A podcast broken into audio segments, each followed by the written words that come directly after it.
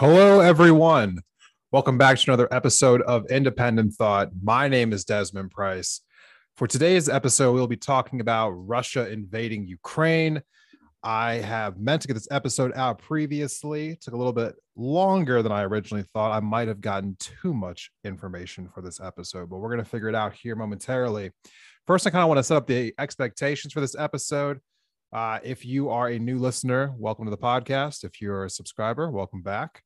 Uh, we're I'm not going to do so much of a deep dive into everything that's been going on in in uh, Ukraine. I'm sure that plenty of you have been keeping up with the news. You probably know quite a bit about what's been happening on the ground in Ukraine since Russia invaded. So I think the focus of this episode is going to be what led up to this invasion, and then essentially what is happening now as far as the as far as you know Russia, Ukraine, the West and then what I think will happen next and what, you know, like we like can and should do from here. So, first and foremost, you know, we're going to set the stage a little bit, just give a, a little bit of like basic information on what's been going on. Russia, you know, indeed like launched a full scale invasion into Ukraine. This is about a week ago now. Um, this is after amassing over 150,000 troops at Ukraine's border. They've been attacking from all sides the north, the east, the south, the northeast. Uh, first, they went in and they destroyed military installations so that the Ukrainian military could not really fight back.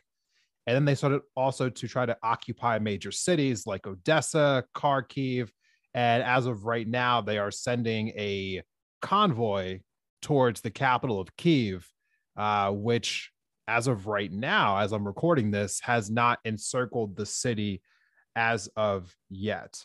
So, and I, I think actually also as of yesterday, Russia has officially captured the first major city, uh, Kherson. And at any point, if I, if you are someone who's familiar with the Russian language, or if you are from that area, Russia, Ukraine, and I'm mispronouncing stuff, uh, forgive me. I do not know how to pronounce some of these cities.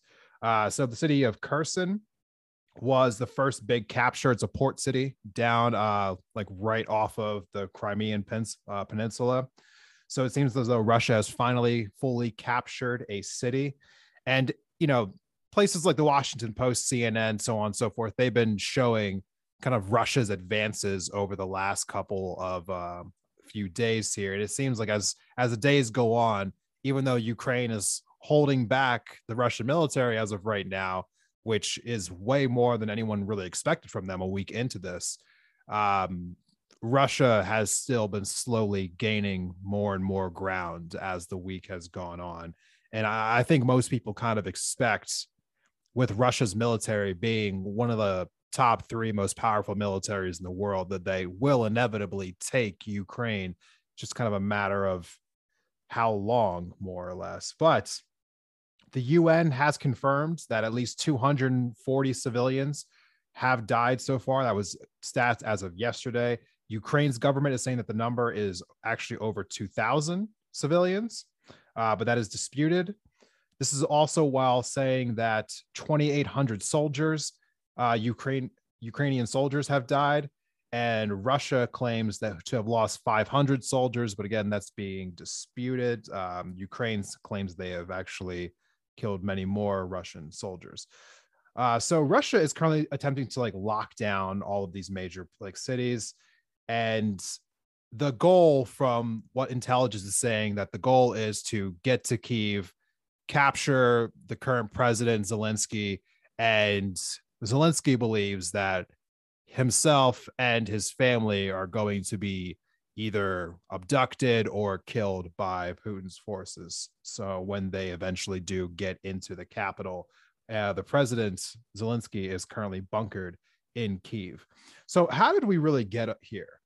And that's honestly what I want to try to explain first, because I, I think that was where I wanted to wrap my attention into this because when you hear about a nuclear power like Russia invading an, another like sovereign country, the first thing that really came to my mind is why.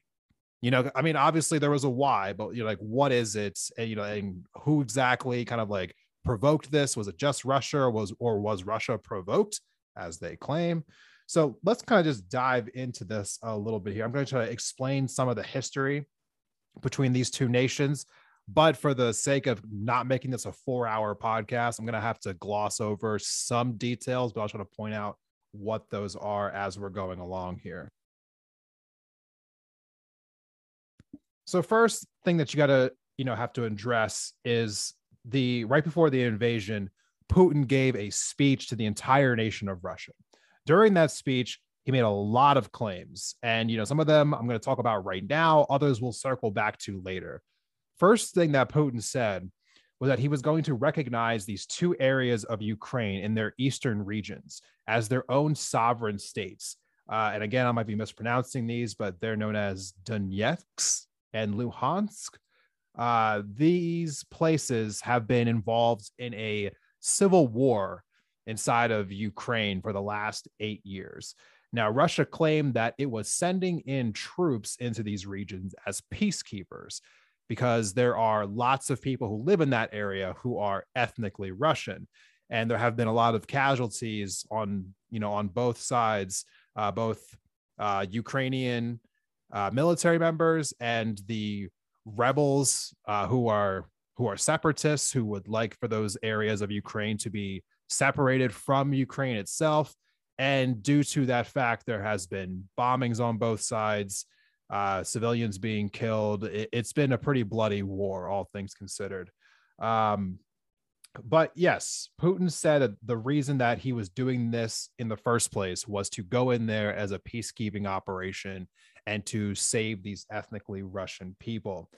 Now, the next thing that you want going to have to know about this this area is also referred to as the donbass and this is this war as i was saying has been going on since 2014 and it started after a after the current president of Ukraine, who was pro like Moscow, was ousted by protesters. Uh, their protests had been going on in Ukraine for several months up to this. I'm actually going to have a link to some of that information in the description because there's a whole story behind why they were protesting and what led up to the protesters essentially taking over the capital and ousting uh, that current president. Uh, but not long after that, a new president came into effect into Ukraine, who was a lot more pro, like, you know, Western nations, pro US.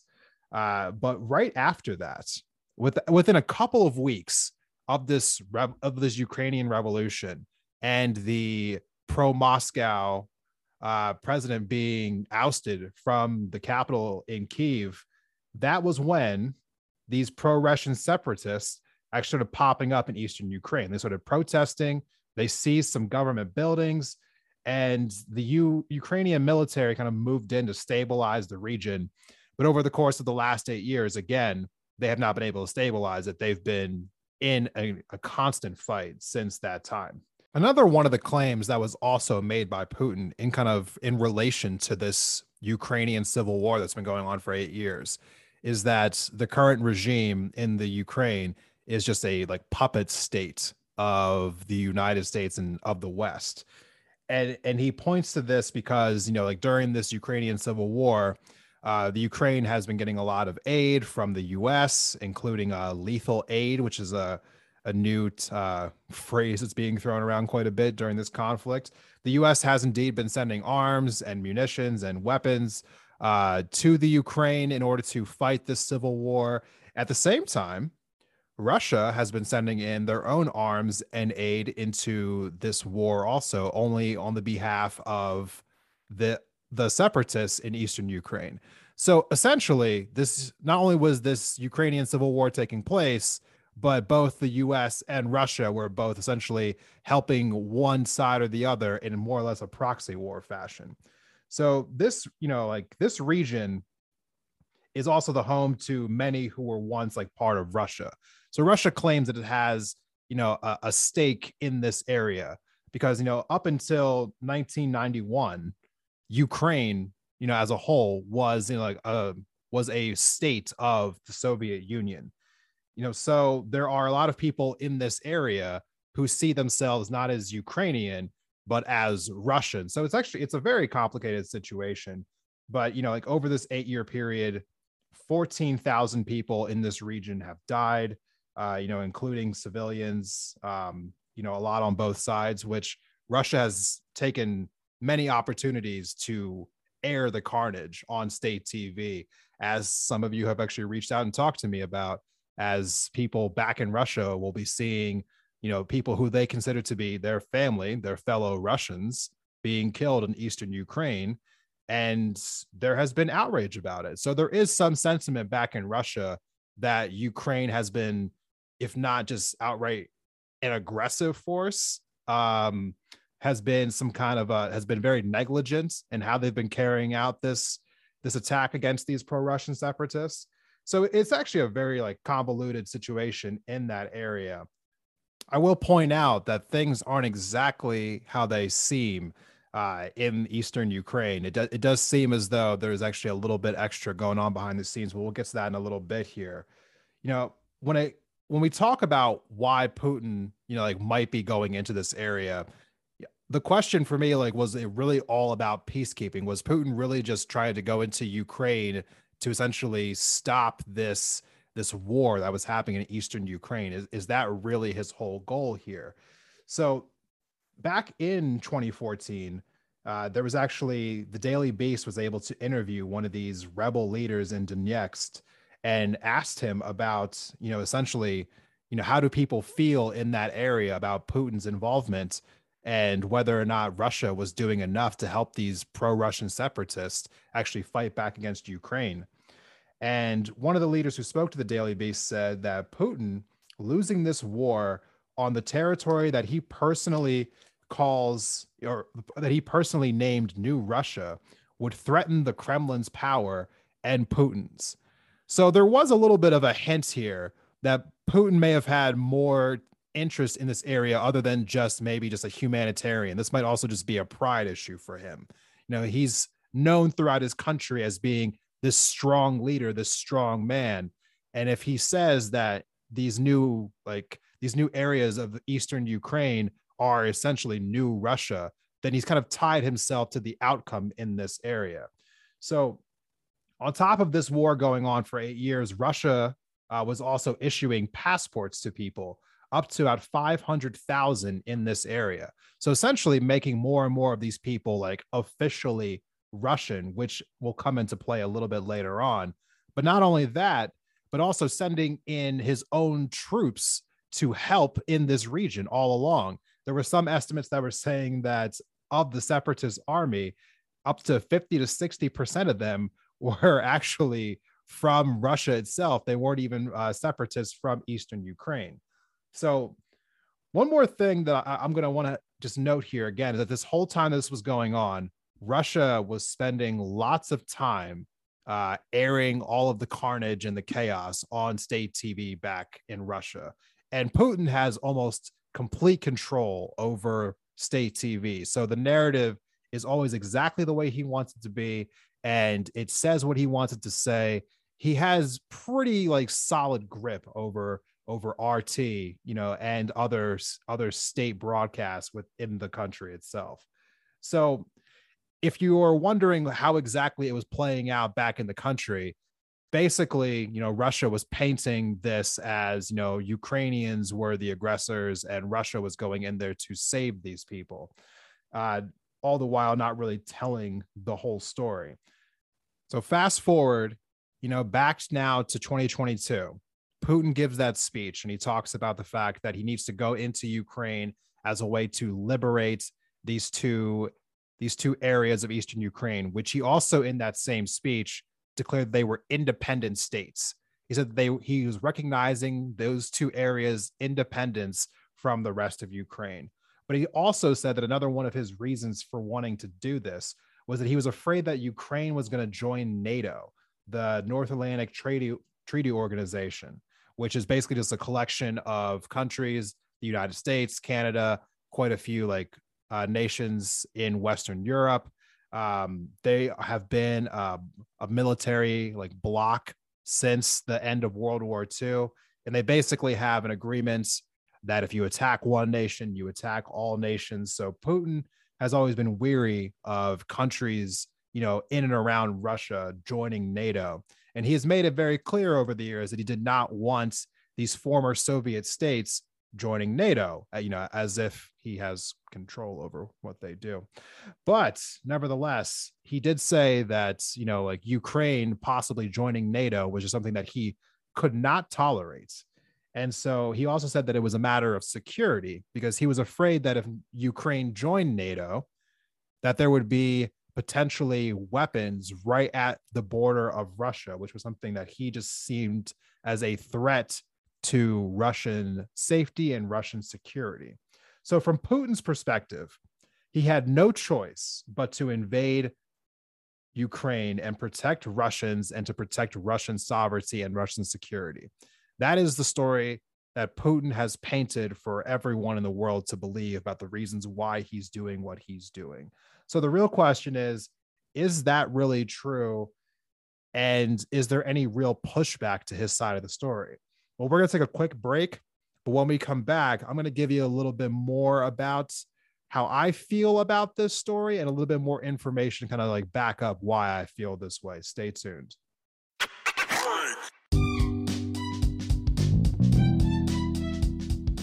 Hey, Indie Thought listeners. Has this past year helped you rediscover your creative and crafty side? Well, then you're going to love our sponsor for today's episode. Bathing Beauties Beads is a full service bead shop in the heart of downtown Missoula. Whether it's seed beads, semi precious stones, vintage beads, or just materials to make a project, they have something for every person and every price range. Not from Missoula? Don't worry. They have an extensive online store and they will ship directly to you. Whether you're a beginner or a pro, they'll welcome you and help you make your next project a reality. You can find them online at Bathing Beauties Beads on Instagram and Facebook or at bathingbeautiesbeads.com. And don't forget to use offer code Independent Thought at checkout to save 15% on your order.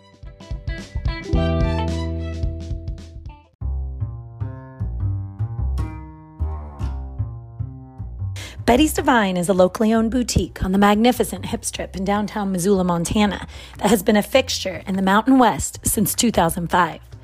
We have a fondness for vintage inspired clothing, shoes, and accessories for humans, as well as the real deal found in our vintage department, Divine Trash.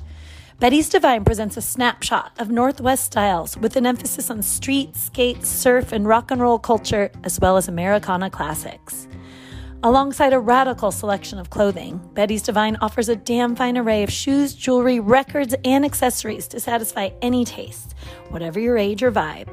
You can count on us to prioritize financial, social, and environmental responsibility without sacrificing the look. Visitors enjoy a lovely atmosphere, dreamy tunes, and the best customer service in the West, and you can shop us online at bettysdivine.com.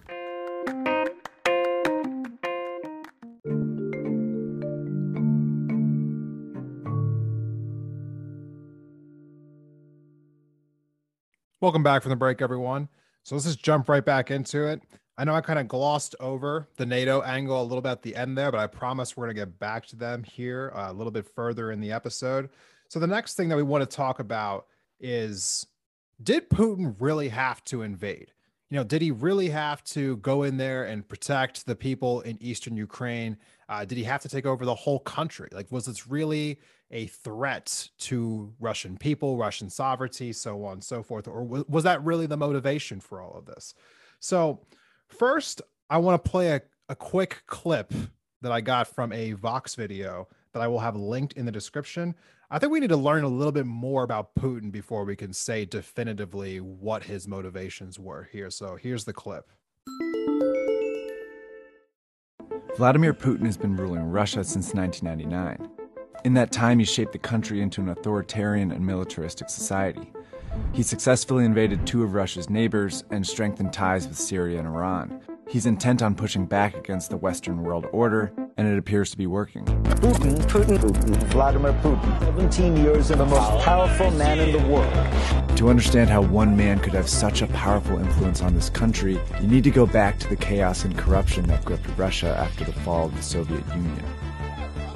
When the Berlin Wall fell, a 40 year old Putin was working as an undercover spy in East Germany for the Soviet security agency, the KGB. The Soviet Union dissolved into 15 new countries, including the new Russian Federation. In Putin's eyes, Russia had just lost 2 million square miles of territory. He later called this a major geopolitical disaster of the century, lamenting that tens of millions of his co patriots found himself outside Russian territory. He leaves the KGB in 1991 and becomes the deputy mayor of St. Petersburg. Putin uses his position to give special treatment to friends and allies in the private sector. He helps them structure monopolies and regulates their competitors, quickly becoming a favorite among the oligarchs. Before long, he's assembled a support network of oligarchs, crime bosses, and security officials, mostly fellow former KGB officers like he was. With their help, he rapidly ascends to the upper echelons of the new Russian state. In 1999, President Boris Yeltsin appoints Putin, still relatively unknown in national politics, to be the prime minister. A fierce nationalist, Putin feared Yeltsin was letting the US dominate Russia and that NATO, the alliance that worked for decades to contain Soviet influence, would expand into the new liberated countries and surround Russia. Putin's goal then became to build a strong Russian state, one that would be both stable at home and capable of exercising more influence over its neighbors. Okay, so let's just give a quick summary of what we know about Putin. So Putin grew up in Cold War Soviet Union. So his whole life he knew that you know he grew up in an area where it was very much you know the Russian or the Soviet Union empire versus the evil West in the United States so on and so forth. Then he goes and joins the military and further becomes a spy for the KGB.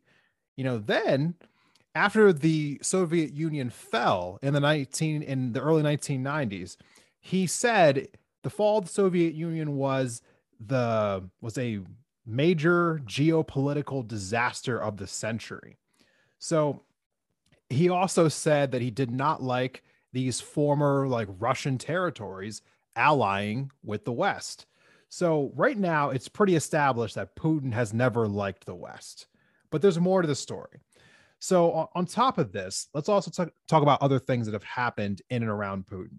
In 2003, one of these former Soviet states, you know, Georgia, newly formed country at the fall of the Soviet Union, uh, they get a new president.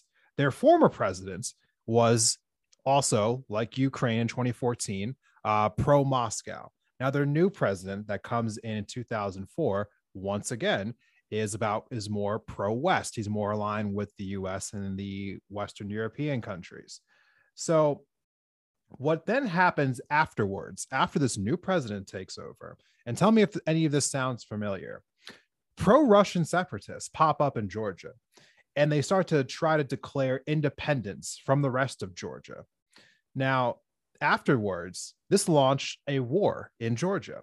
During this time, Russia was supplying aid to the Russian separatists and also was issuing Russian passports to the people in these regions. Then the Russian military got involved and ended up going to war with the country of Georgia. And then after this was all said and done, they end they actually ended up occupying these two quote unquote independent regions of Georgia to which they still are occupying these areas today.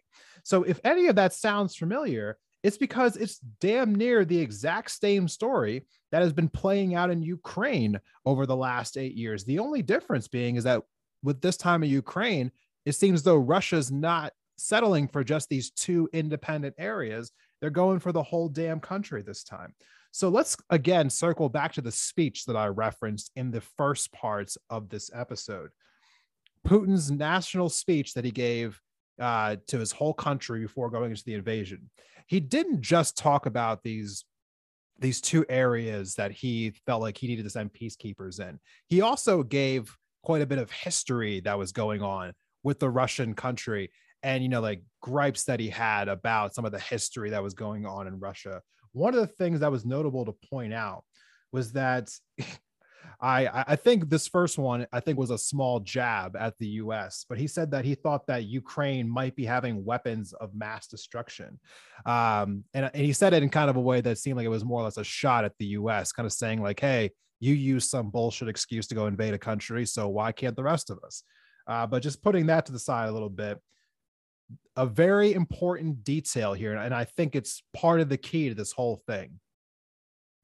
Putin remarked that Russian President Lenin, back in the year 1917, made an erroneous decision and that it was madness to give up the territory of the Russian Empire. And for those who are unfamiliar, back at that time, around a century ago, Russia, as some of you I'm sure know, was a lot larger than it was today. It incorporated way more countries than it does right now. In fact, countries such as Finland, Estonia, Latvia, Lithuania, parts of Poland, Ukraine, Moldova, and I, I, believe there are more in the West, were all parts of Russia. And at that time, they all basically gained their independence. Putin has said that this was, in fact, a giant mistake on Lenin's part. Further, he referred to these countries as illegitimate, saying that they did not have a right to exist. So the next question is Is this really a new development? Did Putin just decide he just feels like this just recently, or has he felt like this for a while? Well, let's go back again to Georgia in 2008 when he made that invasion into into that country. You know, so he obviously had been planning that whole thing out for years prior to actually invading that country. And again, brought the exact same playbook to Ukraine in 2014. But moreover, it seems as though other people within Russia's military also kind of knew that this was eventually always going to be what happens in Ukraine. In fact, uh, right after that Ukrainian revolution, in fact, just a few days afterwards, February 20th, 2014, a retired colonel for Russia had said that the conflict in Ukraine could only be solved by force and that Ukraine had proven it could not exist as an independent sovereign state kind of laying the groundwork even then that those within the Russian hierarchy kind of always knew that this was the route they were going to go. It seems as though they've just been building up to this over the time. So, as I was saying before, let's kind of get back to NATO here because people have been asking is there really involvement here by the US? Has the US and other Western nations have they been antagonizing Russia? Have they been in some ways kind of provoking Russia into this? And I will grant the fact that it's very true. The US is basically always has its nose and other and the UK and other these Western nations, they always have their nose in basically everyone else's business. That's that's very true. Uh, and I'm sure that they probably also knew that allying with these former Soviet states would probably be something that Russia did not like. However, I kind of, this is just my personal analysis here. I want to tamper down the idea that these countries uh, being a part of NATO uh, is really as big of a, of a threat as Russia claims that they are. You know, first of all, let's let's talk about what is currently already true. So Putin said that Ukraine you know, becoming a part of NATO would somehow be a threat to national security because there would be a NATO nation who could have missiles pointing at uh, Russia that were right on their border. However, there are already two nations that border Russia in Latvia and Estonia.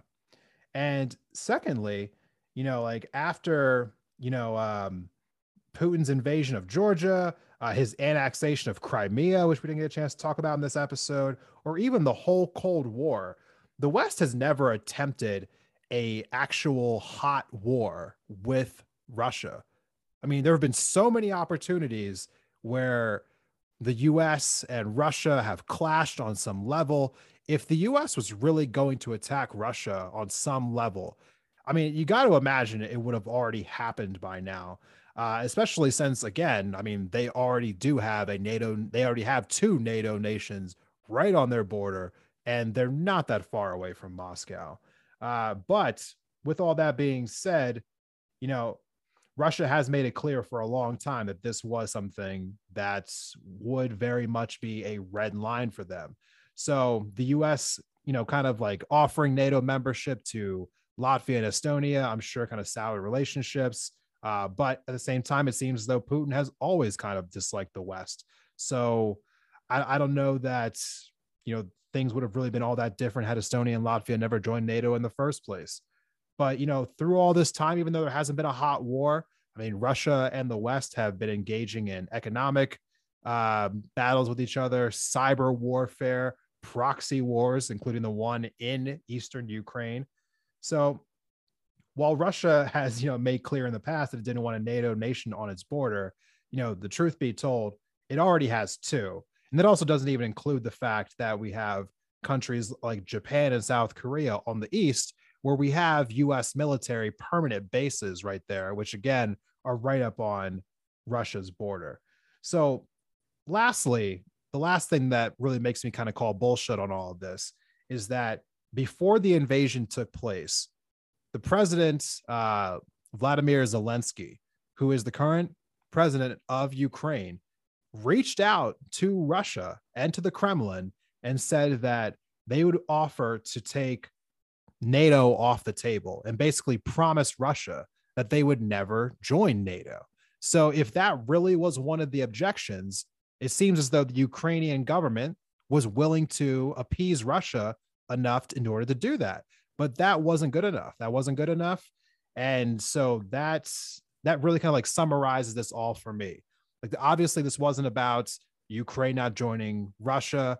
I mean, not joining NATO. Obviously, this wasn't about just protecting the people in those regions. Obviously, this isn't just some kind of like reaction that Putin had. It's obvious that he's planned this for a very long time. Not only that, but that it is literally the exact same playbook as it was in 2008 uh, in Georgia, on top of the fact that he has openly said that he thinks of Ukraine and these other former like Soviet countries as illegitimate and that they belong to Russia and that Russia and Ukraine are actually one people. So here, here's the bottom line. You know, like Putin is not responding to the Ukrainian civil war in the East. He helped create the unrest by you know like by you know these russian separatists just happening to pop up right after uh, the person who he handpicked was no longer in the capital in kiev and then you know you set the stage for an invasion that you always knew you would do. And you gather support like back in your home country by showing carnage of the civil war on state tv but basically what this all has been about has been wanting to restore the glory to the russian empire. That's where this all really comes down to, in my humble opinion. Now, some in America, you know, have this belief that, you know, like any time that the US is involved, that it has to be completely our faults uh, which there's a lot of historical precedent to that. I don't want to try to downplay the atrocities that we have committed as a nation. And while I'm sure that we've had like influence in stoking Putin's paranoia uh, when it comes to NATO, you know, at, at the end of the day, you know, like this really, like I don't know that this is probably a cliche at this point because it's been said more than once, but this this really does belong to Putin at the end of the day. This is this is his war. Like he can claim that he was provoked, but I think there's enough evidence out there to prove that this isn't about being provoked. This is about some nationalist dream of a crazed dictator uh, who has just as much of imperialist ambition as other nations like the US have had in the past.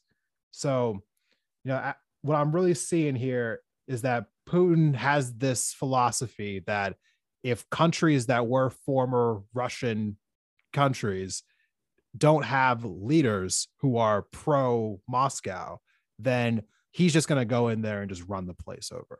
But that's that's basically what it comes down to. He's a psychopath with a giant military and the world's largest nuclear arsenal.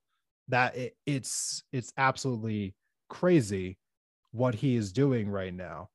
But you know, I, kind of want to make one of my last points here to some Americans out there who have this like arrogant belief that we're the only nation in the world who's actually capable of being evil and imperialistic.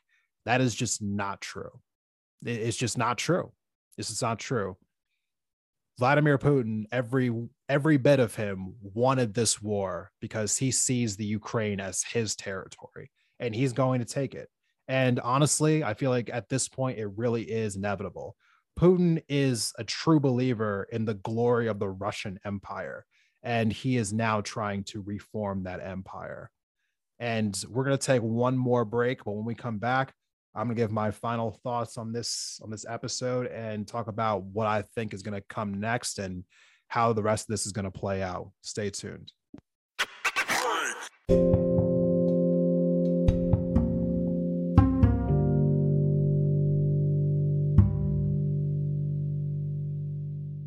Welcome back from the break, everyone. Thank you for sticking with us through this episode of Independent Thought. I want to say before we finish out the last part of this episode, if you have been liking this episode, uh, please go ahead and share it on social media on Facebook, Twitter, Instagram, tag Independent Thought. Thank you so much for helping the podcast grow and for listening to the podcast. So let's finish this out. First things first, I want to acknowledge the fact that obviously, for those who've been paying attention, that this invasion has been getting way more press coverage than any other like invasion that we've seen in a long time. Um, now, some will say that you know like, that's because of the scale of this. This is the largest uh, war in Europe since World War II. That and it involves a nuclear power. Uh, that is all true, but let's also just acknowledge the fact that this is not getting the same type of coverage, especially from the humanitarian sense, as countries like Syria, Iraq, Afghanistan, Palestine, Somalia, Yemen, Pakistan, Armenia.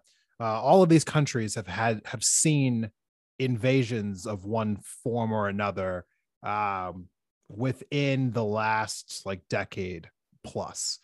So obviously there is like some element there too of saying like oh well like Ukraine's like a white nation and we've seen you know like plenty of coverage of people being like, oh, well, they just this isn't this is like this is not a developed nation. This is, you know, these are our these are our neighbors and they they look just like us. You know, seeing some of those gross takes. But if, if I had to go a little bit further beyond just like that obviousness, I think this really comes down to the fact that it's Russia doing it. Uh, because of the fact that it is an adversary to the West. The coverage is so extensive because it seems as though it's it's politically convenient for our national interest trying to paint one of our adversaries in this dark light. So i, think because of that not only um, has that been like one of the main reasons for this coverage i think it'll be the main reason why you'll continue to see this coverage day in day out uh, for however much longer this goes on and for Russia, this could go on for months for all we know. Uh, it doesn't seem like they have been in any rush whatsoever to take over this country quickly. They seem very content with dragging this out. Why? Not really sure. Again, they have one of the biggest militaries in the world.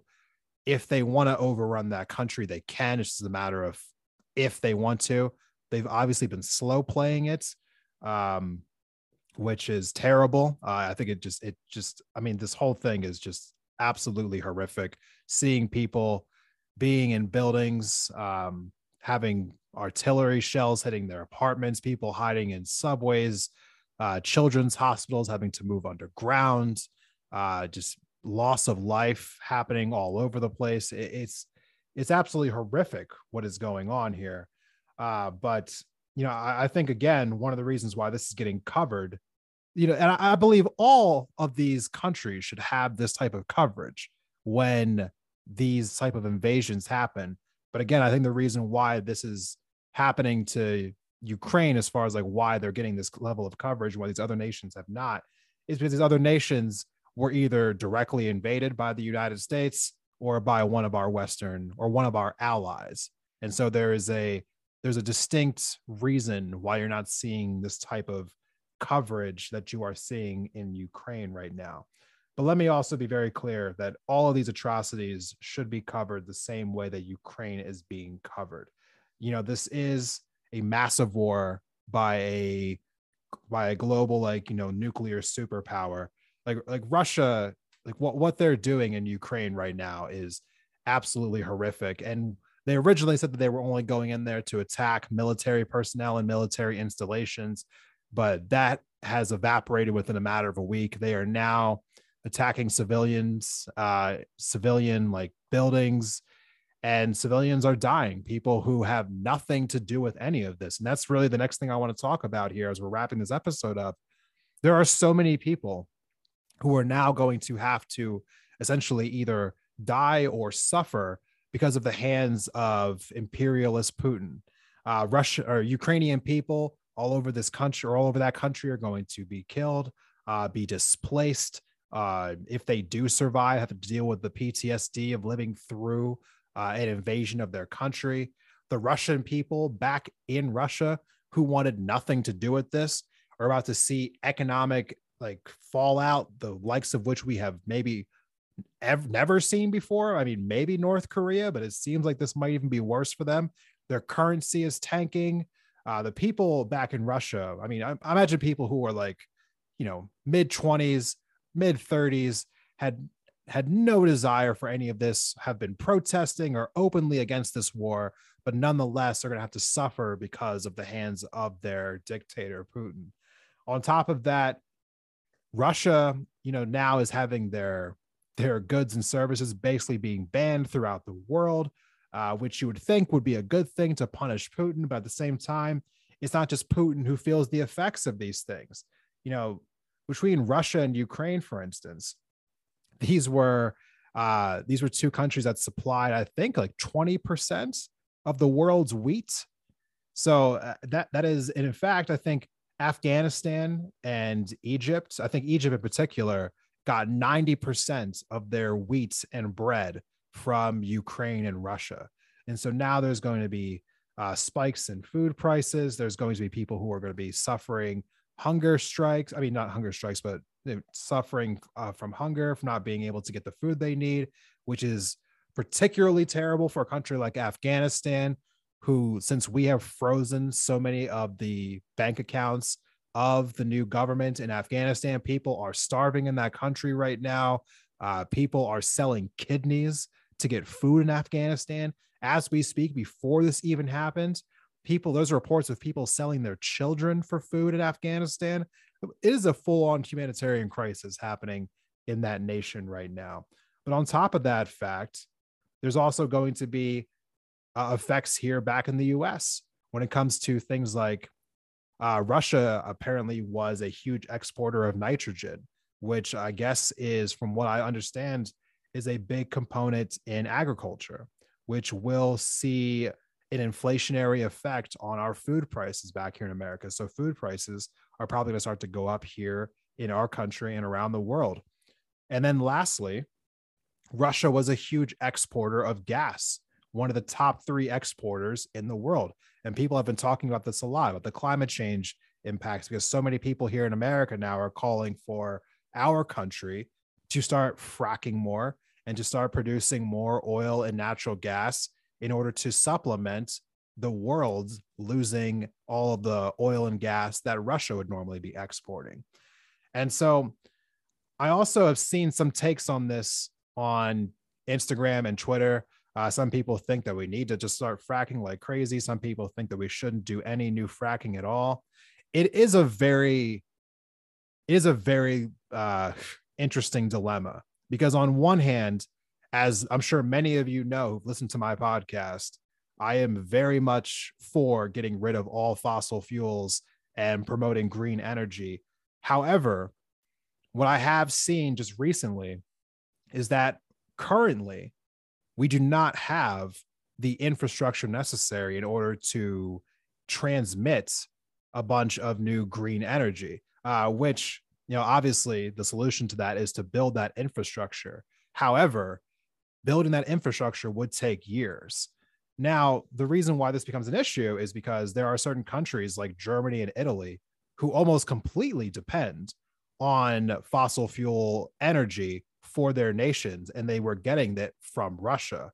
And so the question then becomes are these countries supposed to be subjected to basically having almost no electricity in order to in order to like stop uh, the flow of Russian gas and oil, uh, or I, I mean, because like th- that would be catastrophic for those nations. I mean, we know like for a fact here in America what happens when a hurricane or a major storm uh, hits like somewhere in the Gulf Coast. I mean, no electricity for a few days can be loss of life, especially in hospitals, people who are feeling a little more vulnerable.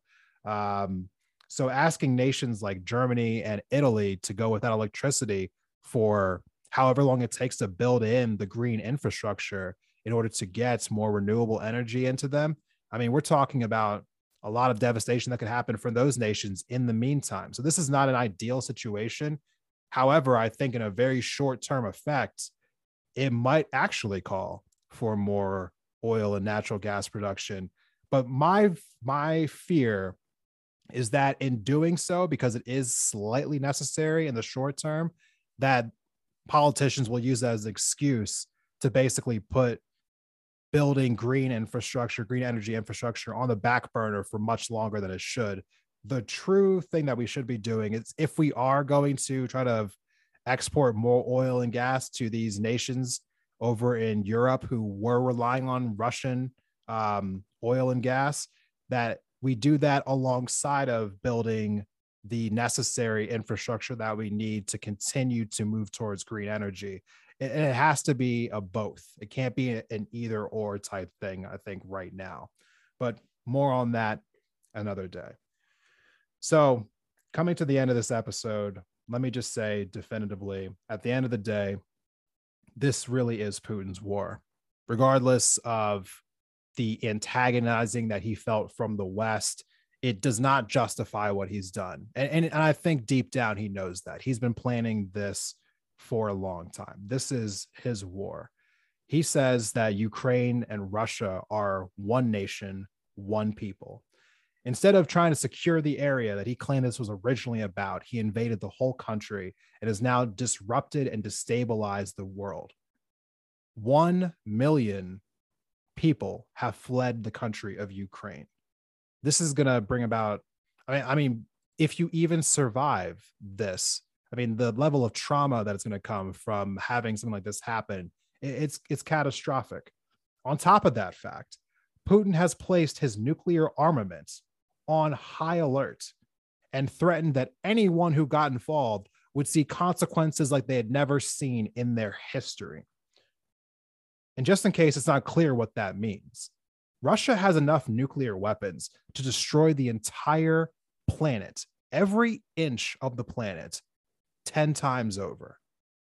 So there's a psychopath in the state of Russia, in the country of Russia, who has access to the largest supply of nuclear weapons in the world and he's threatening that if anyone gets involved in Ukraine that he won't be afraid to use it. That's what he says. So I appreciate the people who are all over the world who are protesting what is going on in Ukraine, uh, especially those in Russia who are taking their lives into their own hands protesting in that in that country uh, the government has been locking people up just for protesting, including children. I mean, in the past, Putin's jailed people for years for protesting. Uh, they, I, I just, I, I feel for these people, but just level of bravery to to go out and protest in a city like Moscow, knowing what might happen, that's absolutely incredible. For all of us in the rest of the world, just keep using your voice. Um, just keep talking about this the way we should be talking about all these atrocities. Again, any country who's feeling, who not feeling, but who is being invaded, they need to know that they have the support of the people around the world. I think that is how you'll keep your your own government in line to keep the pressure on them to do something. Because what we really should do as a nation, honestly, it's really hard to say. I mean, getting involved militarily should absolutely be off the table because no one wants to start World War III with a person like Putin who might not be afraid to actually launch a nuclear strike because, again, he's crazy. So I'm not sure what's next, but, you know, I, will just say this, you know, we should really be, you know, like, again, using our voice to stand up for all of those who, you know, find themselves, you know, in this situation. Uh, not just for Ukraine, but all nations that fall under the attack of imperialist regimes. I'll be doing my best to stay up to date with all this information as things go along. I'm going to have some links in the episode description uh, for organizations that people can donate to, uh, organizations that are bringing humanitarian aid or who are trying to do their best to get supplies into the country of Ukraine. If you are interested in any of those things, go into the episode description now and check those out. Again, if you liked this episode, please share it on social media Facebook, Instagram, Twitter at Independent Thought. Please go ahead and tag me in this. And thank you so much for listening to this episode. Russia invades Ukraine. Uh, the next episode will be my finale for season four. Have a little bit of a personal touch at the end of that episode. Thank you so much for listening to this one, and I will see you in the next one.